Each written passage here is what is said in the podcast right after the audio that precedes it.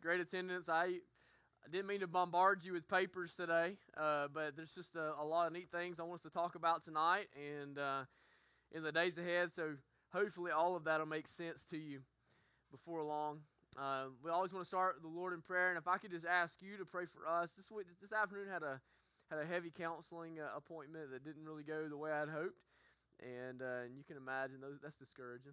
And and so I uh, wish you all would just pray for us and pray that the Lord would continue to give strength and wisdom and discernment, and uh, and that He would just continue the work that He's doing in so many people's uh, lives here in our church. So let's just go to the Lord in prayer, and then let's uh, let's dive into what we're here to talk about. Heavenly Father. Um, we just come to you, Lord, just humbled, knowing that, Father, we ourselves have no ability to transform people or to transform men or women. Uh, Lord, that only comes from you. You are the only one that can change the heart of a man. You're the only one um, that can melt a heart of stone. And so, Father, we just come to you, first of all, submitting ourselves to your sovereign power and your sovereign goodness and acknowledgement of that. Uh, Father, we come to you right now, Lord, asking that you would help us to grow uh, into being students of the Bible that lord you would let us be able to to mine the depths of this treasure that you have given us so that lord we can know the expanse of your beauty and glory that is found there. Lord use your word to transform us. Use your word to make us new. Use your word to make us different. Use your word to sanctify and mature us in your image Father, I pray for each of these that are here tonight, and they are here in expression of their desire to learn about you and to grow closer to you and to grow in their worship of you. And so, Father, I pray that you would see this time that they have given as an offering to you, and that, Lord, you would receive this offering and that you would bless it. Father, may our time today be productive and efficient and effective, but more than anything, Lord, may it uh, bring you glory. And we ask these things now in Jesus' name. Amen. So let me, uh, that, that piece of paper I hand you that has the really, really tiny writing on it, um, I didn't type that one, so it's not my fault. Um, but what that is, is that tells you what our plan is and what we're going to be teaching over the next year. That way you can kind of look through it and you'll be able to catch up and all that stuff. And the reason I'm wearing this microphone is not because it makes me louder, as you can hear. I don't really need to be louder, but uh, the micro, you know, the, the speakers are not on. But this is so that we can record it and put it online. Um, so you'll be able to catch up if you miss it. We have a number of people, like Richard asked me. He, he he's in Huntsville late every Wednesday night and drives back, and so he wanted it recorded so that he could listen and things like that. So that's going to be available to you too. So if you miss a week, you'll be able to catch back up. But again, as you can see, we're headed somewhere. And so I'm going to ask you again this class is going to require perseverance. Things worthwhile always require perseverance. I'm asking you on the front end for a commitment. I'm asking you on the front end to persevere in your learning and to persevere uh, in becoming a student of the Bible because that's what this is aimed at. Taking going from being a reader of the Bible to being a student of the Bible, one who is able to search the scriptures for yourself and, and interpret passages of scripture for yourself and apply the Bible to yourself, and then to even be able to teach others, to teach your children, to teach uh, your spouse, your family members, to teach in our church, to be a, an effective disciple maker. So that's really um, so much of the heart behind this class. I had a couple of people that said last time I do really good with some notes. So if like you could give me some notes, just something that I can follow along with, um, that I can fill in and benefit you. So what I did tonight and that other piece of paper that's got the red and the black and the highlighter and all that stuff in there, that's just a copy of the notes, some of the stuff I'm teaching. Now, let me just, I just intended that for me to be the only person to ever see that. So there's going to be typos in there. I typed it really fast. I'm just thinking I wasn't really creating that for mass production. So overlook those things. Um, but I just went ahead and printed them. You can see where I'm going through. I'm going to be just working systematically through those notes. You can write on them, you can keep them, you can use them to start fires at your house, you can do whatever feels feels good to you, but that's what that's what that is. And then the article that I gave you, I will uh, I will explain later on, and it will make sense later on. But the next two weeks, we're going to be talking about how where it is and how it is that our Bible came to be. Have you ever really thought about how your Bible became your Bible? Have you ever thought about how the particular books that are in your Bible became to be a part of the Bible and how those and the process of, of what that looked like and what that means? I have found that most Christians have not given a lot of thought in how this book became this book. But I do believe that it's important. I believe that it's important for a number of different way, reasons. First of all, I think it's important when we come to understand the authority of God's Word. That when we can have confidence in the way that the book was put together and in how it was compiled and the, and the superintending of the Holy Spirit, that I think is going to be clear throughout the whole process, especially by the time we end next week with the New Testament. I think it'll give you an even greater appreciation for the authority from which the Bible speaks and give you confidence as you go to your scriptures that this was not just some collection of writings that was wantonly thrown together um, by a random group of people, that this is a God centered process that has been, people have given their lives so that it could be so. And so we're going to talk a little bit more about that. I think it's going to be helpful for you in your family discipleship. You know, as we have children and grandchildren that are living in an increasingly, increasingly secular age and an increasingly skeptical age, the need to know how we believe, what we believe, why we believe what we believe, and how we came to believe it is more important than ever. To be able to sit down with your teenager and explain to them why it is that we can trust the Bible is critically important. To, to be able to sit down with your teenager and explain to them the difference between this book and all of the other religious books that are available is of the utmost importance. When it comes to evangelism and apologetics and the defense of the faith, it's of the utmost importance to understand how it is that the Bible came to be so that you can speak competently. Because what I have found is when people attack the faith and people, um, an atheist or, or, someone else wants to come and, and take aim, they usually have like, like two little things that they can point to, but once you get past that, their whole argument falls apart because they haven't thought past that. And so, what I want to do is, is, to help you, as Peter says, to always be prepared to give a defense for the faith. I think this is one of the, the tools that you can use. To have this in your arsenal of I know where the book came from. I know the source. I know how all of this came to be so that I can have a greater confidence in what it, be, what it means. And so we're going to spend some time tonight. Tonight we're mainly going to look at the Old Testament. Uh, we'll talk a little bit about the Apocrypha. Uh, next week, we're going to spend the whole time talking about the New Testament. The New Testament is a bit more of an involved process. Um, it's, it's newer, it's younger, um, and so we, we, we even have more information about uh, the New Testament. Uh, and so by the end of next this week and next week, you'll have both the Old Testament and the New Testament and how those came to be. Now, when we talk about the Bible, what we're talking about are the canons of Scripture. The canons of Scripture. That's C A N O N. Canons of Scripture. And so when we're so when we're figuring out which books got put into the Bible, we're asking about the process of canonization. All right, of canonization. Now, what that means is, is the biblical, the biblical canon, I've got this in your notes. The biblical canon is the closed list of books that have been deemed as uniquely authoritative, meaning they speak to us on God's behalf, and inspired. God is the one that has given to us. Now, it's important to know what we don't mean by canonization. What we don't mean is that we are that there's been a group of people that have been somewhere to authorize uh, to uh, authorize the Bible. The Bible needs no authorization. The Bible is given to us by the breath of God. The Bible is given to us by the sovereignty of God. The Bible is given to us according to the providence of God. So there is no man on earth that can say that the Bible is either authoritative or not authoritative. The Bible is authoritative regardless of what man thinks. So when we talk about canonization, what we are not talking about is the authorization of the book. What we instead are talking about when we talk about canonization is we are talking about bringing together in a collection all of the authoritative books that make up the Bible.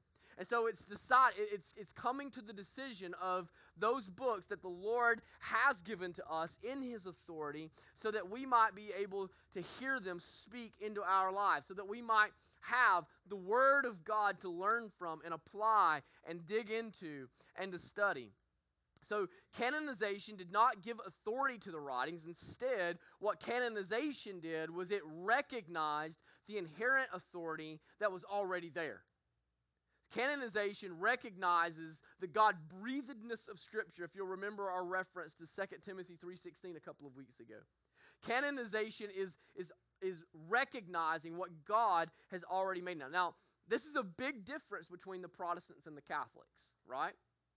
Now, the Catholics believe that the church determines what the Word of God is. The Catholics believe that the Pope is, in fact, himself speaking that which is infallible.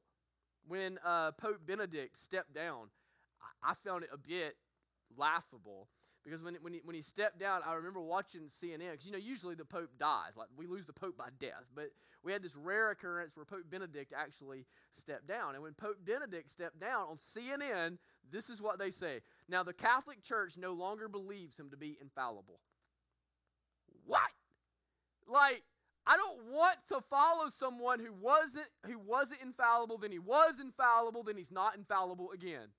Like, what does that mean, right? Like, how can a person go from speaking error to not speaking error to speaking error once again simply because of the acknowledgement of a title? It's foolishness, right? But the, tr- but the Catholic belief is, is that they are the determiners, they are the keepers of the canons of the Scripture. But the Protestants do not believe that. We do not uphold that. We believe that the Lord Himself, through the Holy Spirit, has superintended the process through the uh, church fathers to give us the canons that we have today, that they did not ascribe the authority to the text, that the authority was already there, and they simply recognized the nature of what it really and truly was. So, this is a very fundamental difference between the Catholic understanding of how the Bible came to be and the Protestant understanding of how the Bible came to be. So, how did we get our Old Testament? How, so, let's just talk really quickly about some, some facts about the Old Testament. So, the book, the Bible, the uh, your Old Testament contains 39 books. Now, in the Jew to the Jews, if you were to go and you were to find a Jewish Old Testament, the Jewish Old Testament would only contain 36 books. There are just as many words, there are just as many passages of scripture, but they divide the books differently. I'll explain a little bit more about that in a future in, in a minute. But we have like First and Second Samuel, they will just have Samuel, and it will contain all of those books. So they have fewer books. If you would have talked to Josephus, Josephus was a historian, uh, a Jewish historian that lived around the time of Jesus. So he's been very influential in our understanding of the things that were happening during the times of Christ and about Christ himself because he was a historian documenting history. If you were to look at the Old Testament at the time of Josephus, there would have only been 24 books. But again, it would have been the same number of words. It would have been the same words. The books were just organized differently. So at the time of Josephus, 1st and 2nd Samuel would have been one book, 1st and 2nd Kings would have been one book, Jeremiah, Lamentations would have been one book. All 12 of the minor prophets would have just been one singular book. And so you can see how the it's the same thing, it's just organized differently. And so we have broken it down, you know, more and more and more. It makes it a little more searchable. Uh, and probably it makes it more readable. You know, as, as time goes on, our attention spans get shorter and shorter and shorter, right? And so perhaps it makes it a bit more readable and less intimidating for us uh, as well. So the next thing that, that sometimes catches people off guard is do you know that not everything in your Bible is inerrant? Do you know that not everything in your Bible is inspired? All right? Now, I've heard preachers, and, I, and, I, and look, I get what they're saying. I think they're well intentioned. I'm not even being critical of them. But I've heard preachers say, I believe that the Bible is inerrant from the table of content all the way to the maps.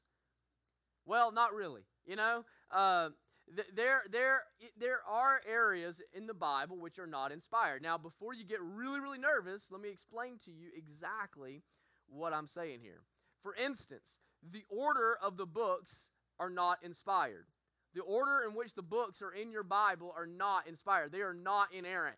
In other words, if we were to put if we were to put first and second uh, Samuel at the end of the Old Testament instead of in the middle of the Old Testament, the Old Testament would still be just as true and just as authoritative as it ever was. It, that's irrelevant. Those books were not even written in that particular order. We have inherited the order that was given to us according to the Latin Vulgate.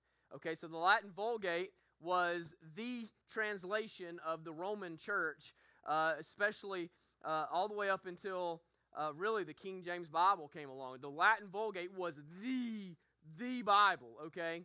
And so we have kind of just adopted that. That the way the Latin Vulgate was organized is the way that our Bibles are organized. It was so prominent worldwide. But if you were to get, if you would have gotten to a, uh, a, a, Bible prior to that, if you would have gotten the Bible that was um, that we go back to the time of Christ, then the Bible would have been organized in three different books. You would have had, or the Old Testament would have been organized in three different books. You would have had the Law, which is the Pentateuch. Okay, we call it the Pentateuch because we're talking about the first five books of the Bible, right? Penta means five. So we're talking about the first five books of the Bible would make up what we call the law.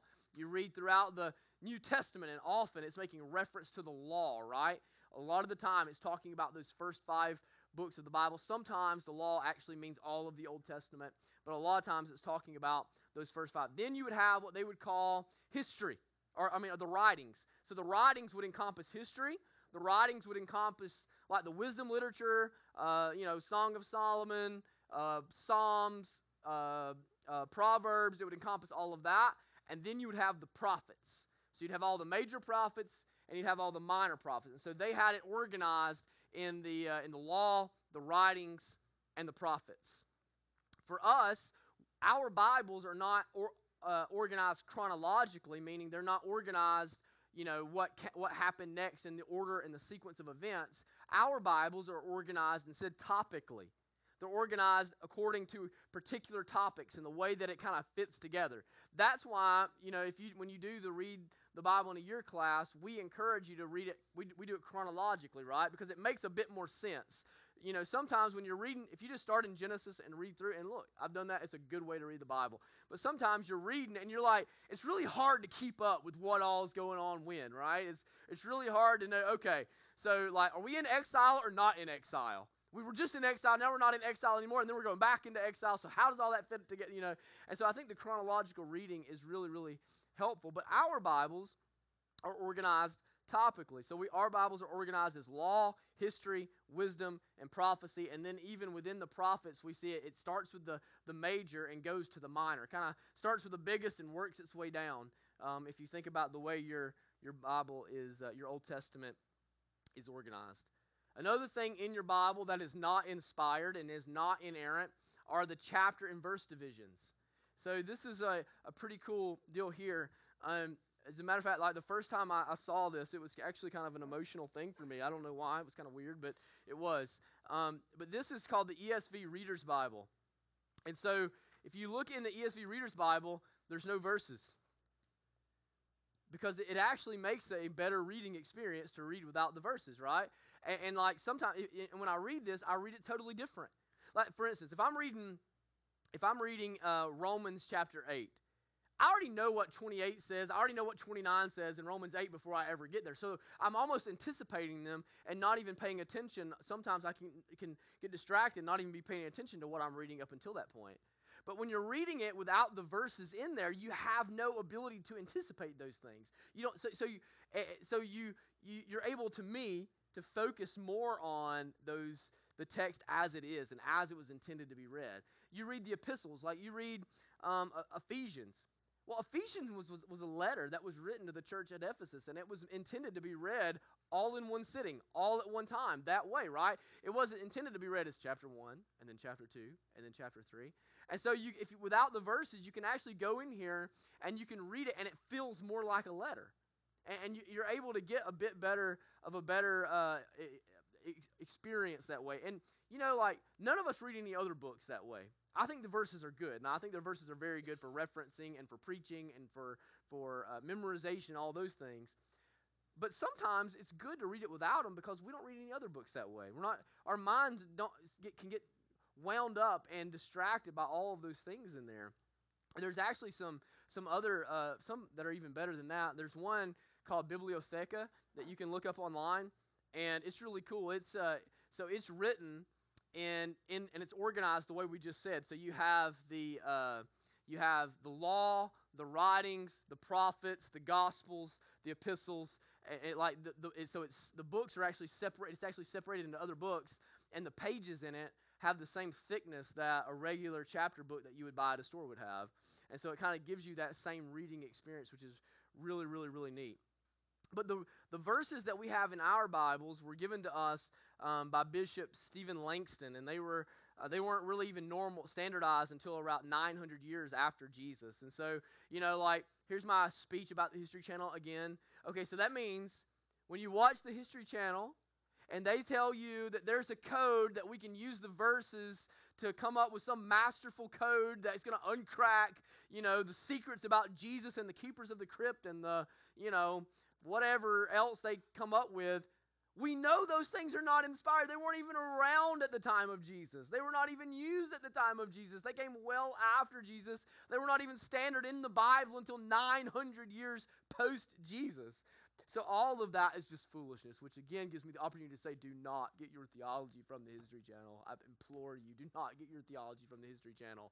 It is wrong. Okay? Wrong, bad, not true.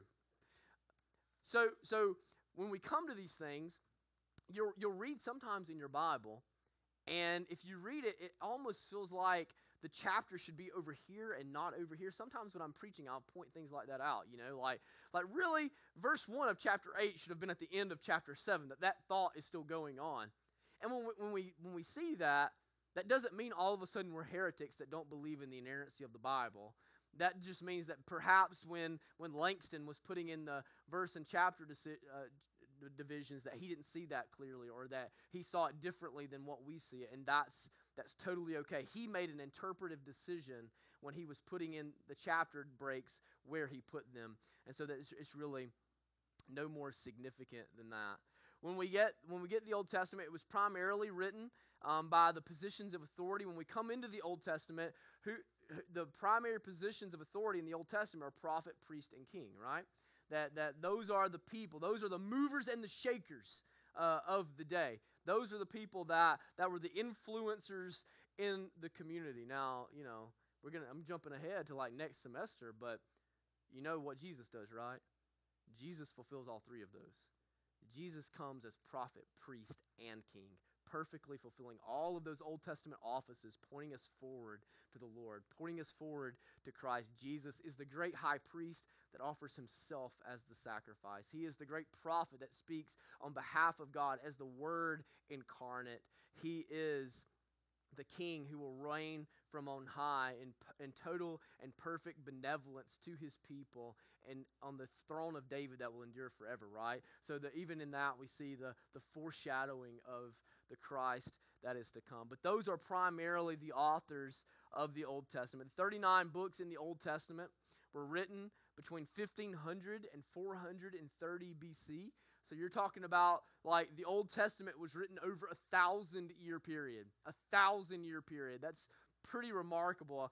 I mean, have you ever stopped to think that when you're reading the book of Genesis, you're reading a book that could be like 2,500 years old. I mean, not, not 2,500 years old, like 4,000 years old. Have you ever? I mean, that's an amazing thought that you're sitting here reading a book that's like 4,000 years old, and that people for 4,000 years have went to that book and found life and found truth and found encouragement and found confidence and been called to be saved by the Lord. That, that's an amazing thought, right?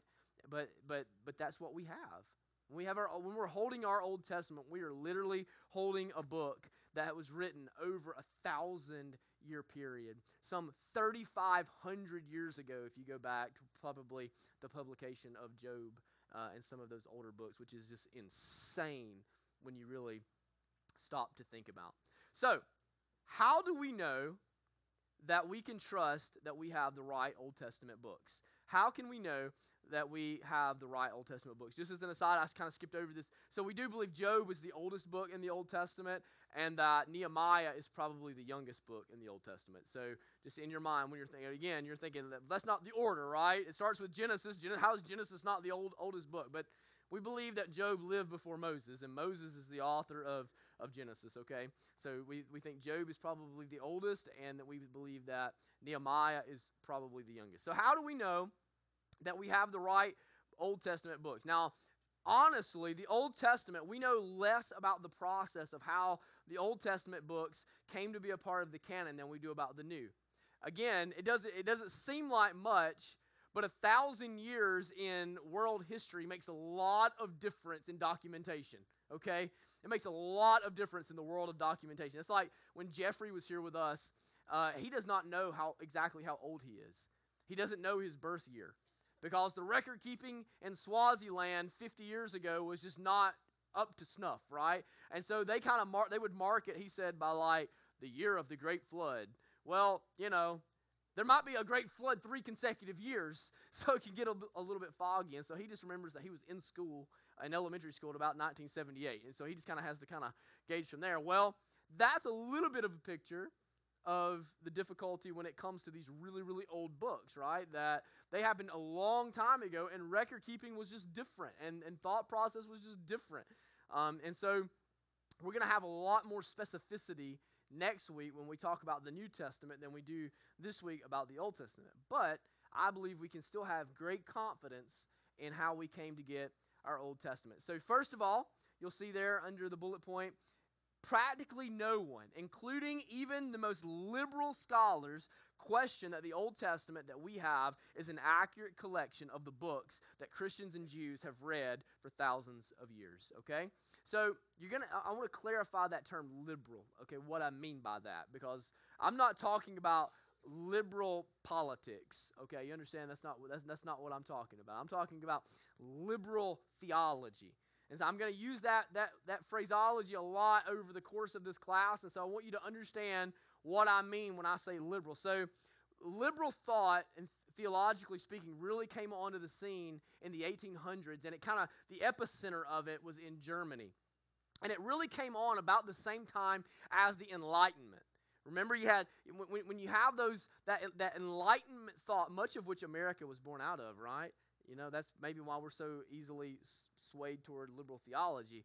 But but the enlightenment came onto the scene and basically said everything has rational explanation.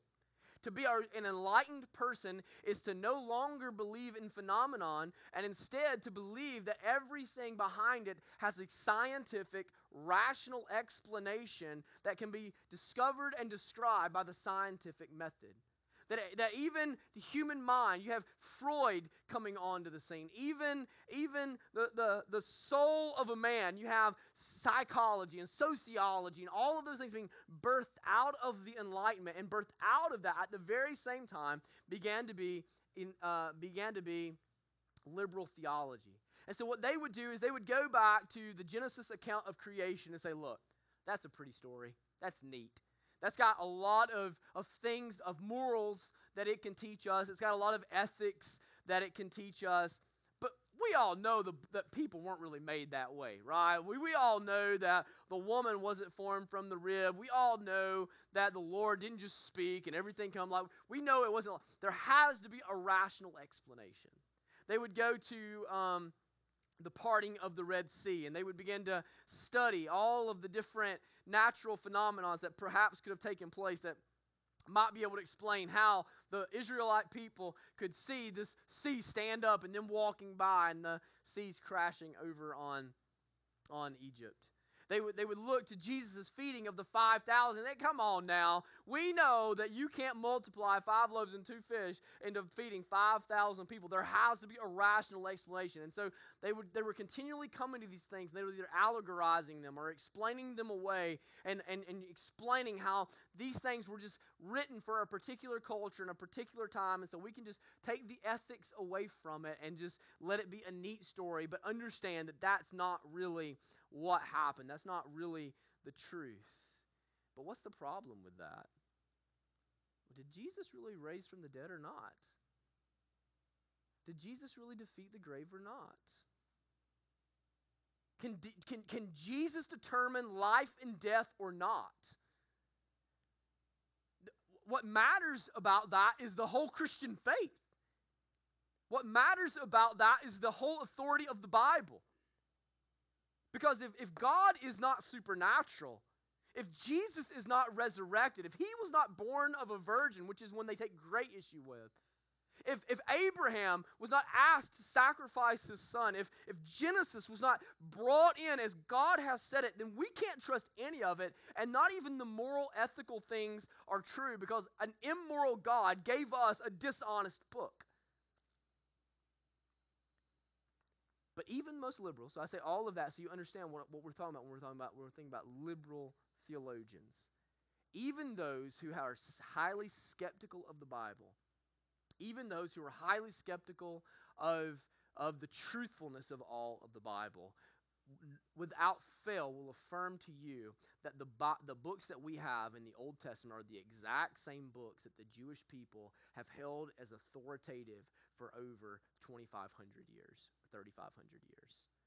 That they are, without a shadow of a doubt, the exact same books that Jesus himself was, was, was reading when he said, Not a dot, not an iota goes that is not going to be totally fulfilled and that is not totally perfect. And so while we have a ton of information on how the books were affirmed uh, and rejected, it seems apparent that most of the books were instantly recognized as authoritative when they were written. In other words, if you would have been there and you would have heard Isaiah as Isaiah unrolled his scroll and he said, Thus saith the Lord, there was not a single person that within ear's distance that was the people of God that didn't say, That was the word of God that when Solomon was writing down the Proverbs and the Proverbs that we have that came to be the, in, in that day, they were certain that what he had given them was given to him by the Lord himself and was truthful and authoritative into their lives. And that's the same things that we have today. Again, it's amazing. It's amazing to me. It's amazing to me that we are literally reading the words that God gave to his people when he needed to rebuke them or when he needed to encourage them and when he needed to give them wisdom, when he needed to, when he needed to, to give them instruction. We have all of it. And we get to read it and get from it the same glory and the same truth that his people have enjoyed for well over three millennia. Second of all, we have the seriousness with which the Jews maintain their scriptures. Now, I talked about earlier about how, you know, record keeping has improved over the over the years. You know, there was no Library of Congress back when Moses was chilling on the earth, you know, and coming in Canaan didn't come with an archives set up, you know. Um, but the unique thing about the Jewish culture is that the Jewish culture is very proud of the Jewish culture, right? The Jewish people are meticulous with their family lines. Meticulous, because that determines who gets what land. That determines who gets what in, inheritance. That determines what you're, whether you're going to be a Levite at the temple, or you're going to be, uh, or you're going to be from the tribe of of, of, of Judah over here in this particular mountainous region, right? Like all of it, it, it determined literally everything about the trajectory of your family. And so, with meticulous, meticulous care, they kept it. In this Bible was their civil law, it was their heritage, it was their history, it was their family trees, it was how their faith and how their God became their God. This was not something that they took lightly. It was something that was of the utmost importance to them, something for which many of them would give their life time and again. It is what Daniel stood firm upon. It is what Shadrach, Meshach, and Abednego went into the fiery furnace with this kind of confidence. It is what Isaiah stood in front of the people, knowing that they were not going to be faithful to what he said, and yet he had confidence anyway. It's what allowed Elijah to stand before all the false prophets of Baal and call down fire from heaven. Like, that is what this is. This is no small thing. The people of Israel maintained it meticulously, it mattered to them. They would die for it. They had people that they paid, and their entire job was the maintenance of the law. Their entire job was to make sure that the law was maintained and was documented correctly and was overseen properly. And so we know that this we can have confidence in our Old Testament because we know how seriously the people of God were about maintaining it, about making sure that it was accurate, about making sure that it was true about discarding books that were not authoritative and that they did not recognize as being authoritative, so that we have what God and God alone would have for us to have. Thirdly, and I think this may be one of the strongest cases for it, Jesus and the apostles believed that our Old Testament was accurate, complete, and authoritative. Now, I want you to think about what that means. Jesus is, our, is the one that we say is our Savior, that we believe that He lived a perfectly righteous life, sinless unto death, right? he had to so that he could be our substitute. We believe that Jesus was perfectly the Son of God. John 1 says that he himself was the Word and that the Word became flesh, the Word of God incarnate in human flesh. Now, listen to what Jesus says about the law. In Matthew 5, Jesus says, Do not think I have come to abolish the law or the prophets. I have not come to abolish them, but to fulfill them.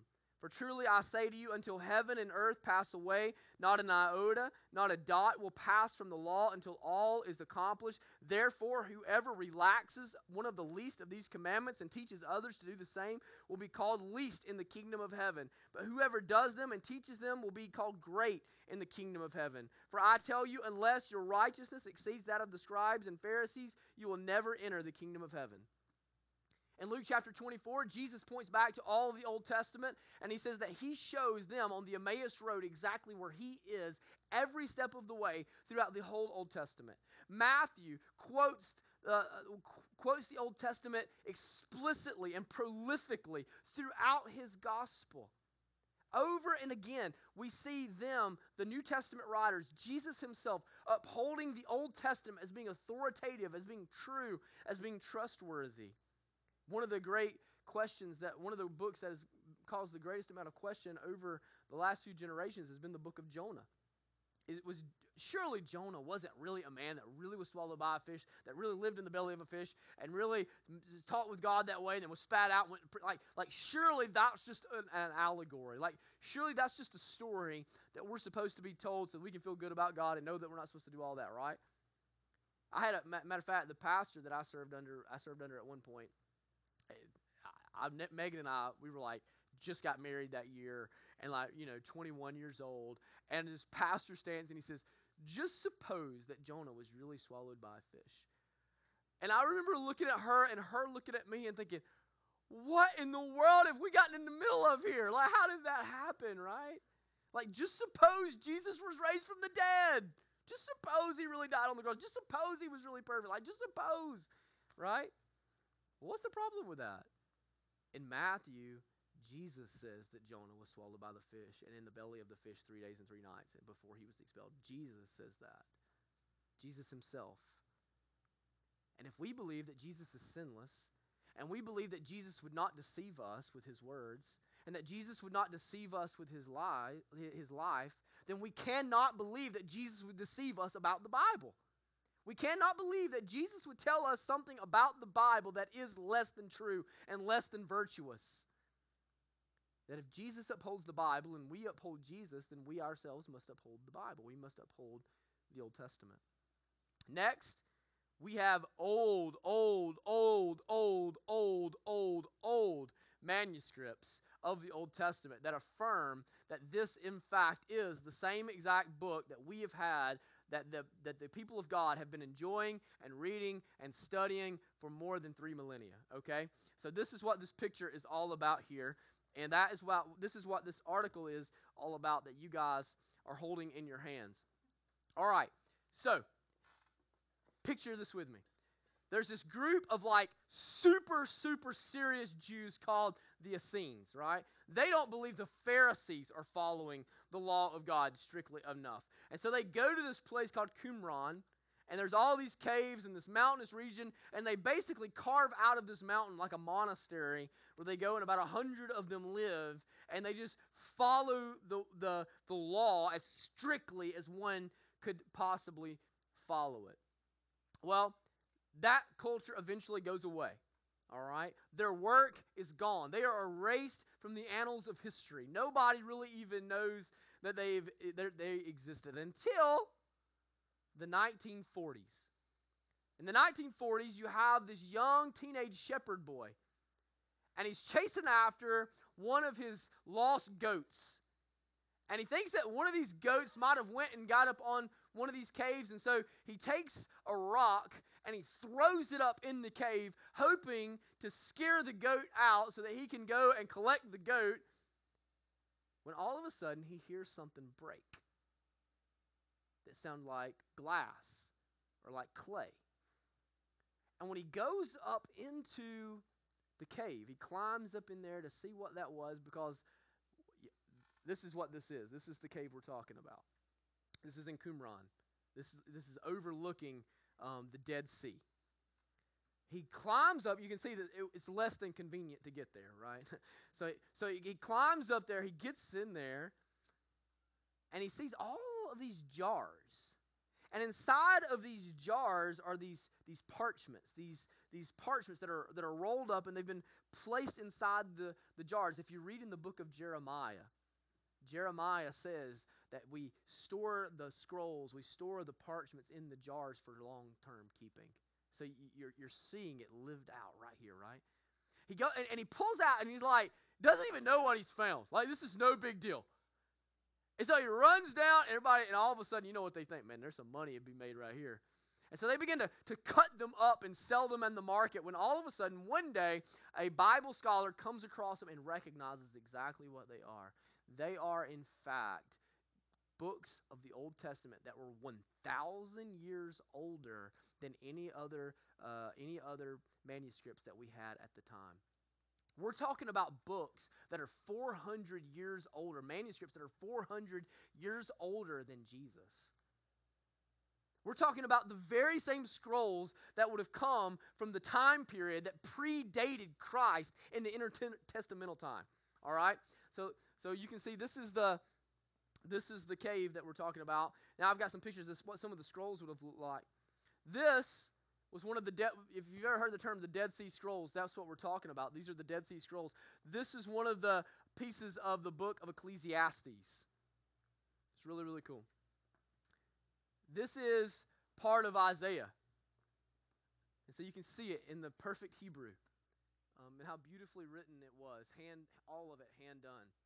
The largest manuscript that they found was the book of Isaiah, and that is the whole book of Isaiah in total completion, minus a couple of, of uh, tattered edges. This is the whole book of Isaiah.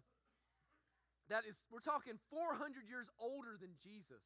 This is what Jesus is reading. This is what Jesus is talking about when he's talking in Matthew chapter 5. It's mind blowing if you, if you really think of it that way.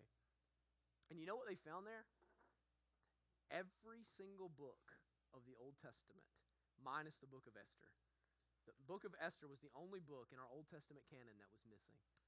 That these people, so, and we have not found them all. That does not mean they didn't have the book of Esther. It just was not in the collections that were found. Some of them were looted and sold and lost and that kind of thing. But these people, so strict in the law, they upheld the same Old Testament books that we uphold. And by the way, you know what they found too? The manuscripts that we had been reading, the manuscripts that we had been studying for uh, 2,000 years, were accurate and true. Even though these were much older. Because when, when you're doing interpretive, when you're doing translation work, you want the oldest work that you can, you want the oldest manuscripts possible, right? You want those that have been filtered through the fewest amount of hands, those that those that are as close to the original publishing date as possible. Those are, are the ones that you know aren't, you know aren't missing a comma, aren't missing a period somewhere. When they went back, they found that it was almost perfectly exactly what we already had in our Old Testament at that point in time. That the people of God had not been reading inaccurate copies of His Word. Incredible. Incredible.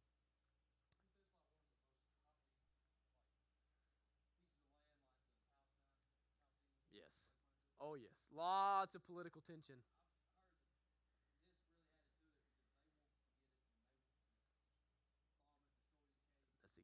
That's, exactly right. And there's a lot of claim to it. Who, who does the money belong to? Who, who do the. So, what, what, what my. And, and it alludes to that. So that. So originally, between the 40s and the 50s, they found 11 caves. They found 11 of these caves that were um, that were there that contained these, these scrolls, that contained these parchments of, of the, uh, the Word of God. They always believed that there might be a 12th cave. The 12th cave was discovered this year. It was only released to the public last week. So the article that I printed out for you is the discussion of the Hebrew University that has, that has been doing the archaeological dig and has found this 12th cave that is certainly, they believe, 100% a cave that was from this same era. Um, unfortunately, it has been looted, and many of the most of the things have been lost. Um, but all of the same pots are there. They have some. They have shreds of parchments that are still there, uh, and things like that. And they think now there may even be a 13th cave, and they believe that the evidence that they have of the 13th cave is that the that cave would be concealed and probably not looted. Um, and so they are in pursuit of that. But that's been 70 years, y'all. 70 years later. And uh, I mean, you know, it just couldn't be an accident that we're talking about that today. And that just came out. It was literally released last week. I think the article says February 8th. That was just coming out into the world, um, which is really an amazing thing. But it's an amazing picture. And we're going to talk about this a whole lot more next week. But it's really an amazing picture of all that the Lord God has done to preserve the accuracy of His Word to preserve the truthfulness of his word to make to, to reaffirm again and again and again to his people that what you're reading is the truth that what you're reading is what i want you to read that what you're reading is what i always intended for you to read and so he, he gives us over and again throughout history even going back into biblical biblical times he would do things that would just reaffirm that what i have is the truth what i have is really the book what i have is really God's inerrant, God breathed word. And I think this is yet another interesting. Uh, interesting aspect of that. And so, just by the sheer age of the manuscripts and the, the way the manuscripts were organized, again, we just have greater confidence that what we have is, in fact, the Bible, is, in fact, um, the Old Testament that Jesus himself was referring to when he upheld it as the Word of God. Finally, Jewish historians such as Josephus, I mentioned Josephus earlier, um, unilaterally affirm that the same books with the same content as being the affirmed Word of God. In other words, so we have the, the book, and then when we go back and we read the works of Josephus, remember I told you he was very a very influential historian from the time of Jesus. Whenever Josephus refers to the words of God, to the, to the Old Testament canons, he's always referring to these books. He, he he's not ever referring to the other books. He's not ever referring to, uh, to the Apocrypha, which we're fixing to talk about. He's only referring to these Old Testament books, and that's why we uphold these as being divinely inspired and inerrant, and the others we do not. So, does anybody have any questions about that part? Anybody? We can. I can entertain a question or two if anybody has. They, I, they have a process that I, am not sure. They, I mean, they have carbon dating and do all those kinds of things. I'm sure, but I'm not exactly the process. Have to ask somebody smarter than me. I could probably, I can probably do some research and send you an article or something. Yeah, I would be curious about that too, but I'm not 100% sure how they date the manuscripts. I think some of it will have to do with the uh, the style of the, of the parchments. They can, you know, when when that particular type, because the papers that are used are woven together.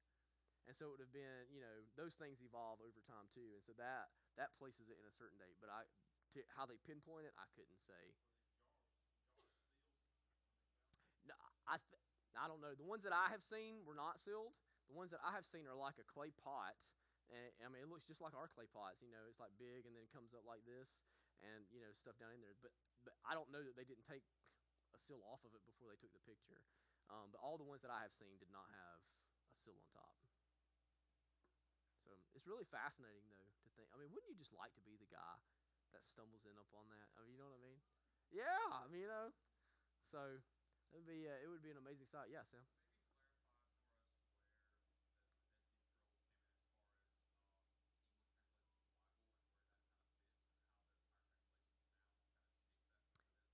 Yeah, I don't want to get too far ahead because I'm going to talk about that a lot. I've got I'm actually going to hand you guys out a document that I made um, pretty soon, but so like sometimes you you'll read your Bible like if you take the King James Authorized Version and you lay it beside your ESV, and this is what some and I'm gonna we're gonna talk about this a lot more, so don't freak out. And somehow I just messed up my thing here. I don't know what this is.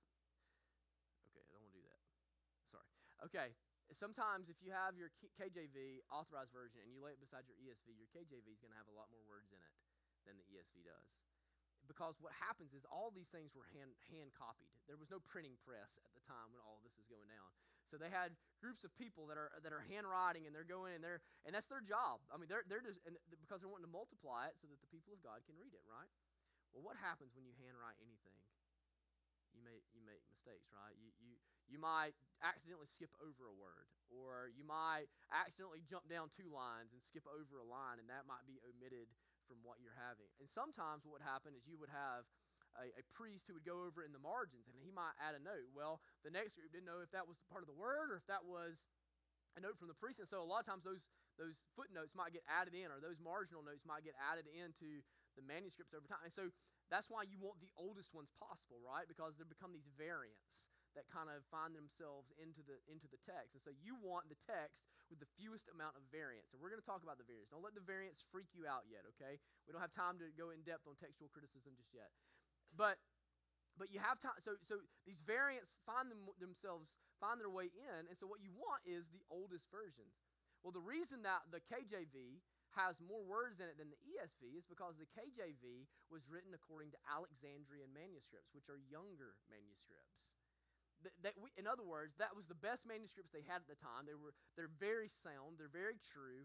There there's not none of the differences are make a profound difference in doctrine or theology or the gospel. They're small things, most of them, but but it added in some. So later on, we found these older manuscripts, what we would call Alexandrian manuscripts in terms of the New Testament, or Dead Sea Scrolls in terms of the Old Testament, and we found, and then we were able to go and we were to lay the the younger manuscripts beside the older manuscripts, and we were able to see that some words were inadvertently added. And so the ESV has fewer words in it because it takes out those words that were added in the newer manuscripts and, and relies more upon the older manuscripts. And the New American Standard is the same way. Um, the NIV is the same way. But that, that's why you have more words in one translation than you do in the other. In case you, and I'll explain more of that in, in the weeks ahead. Is that what you were, were getting at, Sam? Yeah.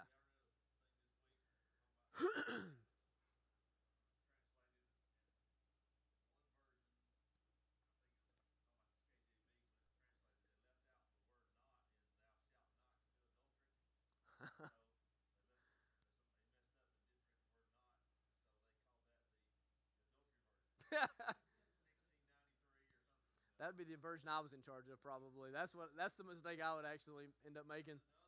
Whatever you do, commit adultery. All right, so why does the Old Testament stop when it does? Why does it end in the book of Malachi? It's because of the story of redemption, right? Remember, and we're going to talk more about this in the days ahead, but all of this is plugging into a meta narrative. All of this is plugging into the big picture of what God is doing in salvation. And so Malachi is the end of the Old Testament because what does it end doing? It ends with the awaiting of the Messiah. It ends in the anticipation of the Messiah, saying, After this, the word, the next word that will come will be, Behold, the Lamb of God, the, the one who will come in the strength of Elijah, Malachi says, right? And so it, it ends there because the Lord intended for there to be a, a, time of science and so of silence, 400 years of silence. And so Malachi is telling you on the front end, don't expect any other words until the one comes, until the forerunner comes, until until the Lamb of God, the one in the spirit of Elijah comes. And again, we'll talk about that more next week too. All right, very quickly because we're running out of time. Uh, let's talk about the Apocrypha. The Apocrypha. So the Apocrypha is the books of the Bible that describe the intertestamental period during that 400 uh, that 400 year period of time. If you were to get a, a Catholic Bible, the Catholic Bible has in it the Apocrypha. And the Catholics would never, ever, ever, ever, ever call it the Apocrypha because apocrypha actually means the hidden words or, or words that are less than inspired words that are, are less than inerrant. So the catholics would call what we would call the apocrypha the catholics would call deuterocanonical. And you know second canon uh, extra, additional canon because they believe that it was inspired. So why do we not believe that the apocrypha is inerrant? Why do we not uphold the apocrypha now, the Apocrypha can be okay for reading. I think it's good. It, it informs us how the Pharisees come onto the scene. Inform, matter of fact, in the Iron City Baptist Church hymnal on page, I did the research one time on page, our number 638 is the song, Now Thank We All Our God, and it is literally taken from the Apocrypha, okay? So not, and, and I don't think we're necessarily unfaithful in doing that, but the Apocrypha is not inerrant. And so, so it's helpful, but not inerrant. How can we know? I think, first of all, um, the Jews who authored these books never accepted them into their canon. So the Jews, remember we've talked about how meticulously they uphold their history, how meticulously they uphold the script. The, Josephus, none of the Jews believed that the Apocrypha was inspired. None of them believed that the Apocrypha was in fact the Word of God.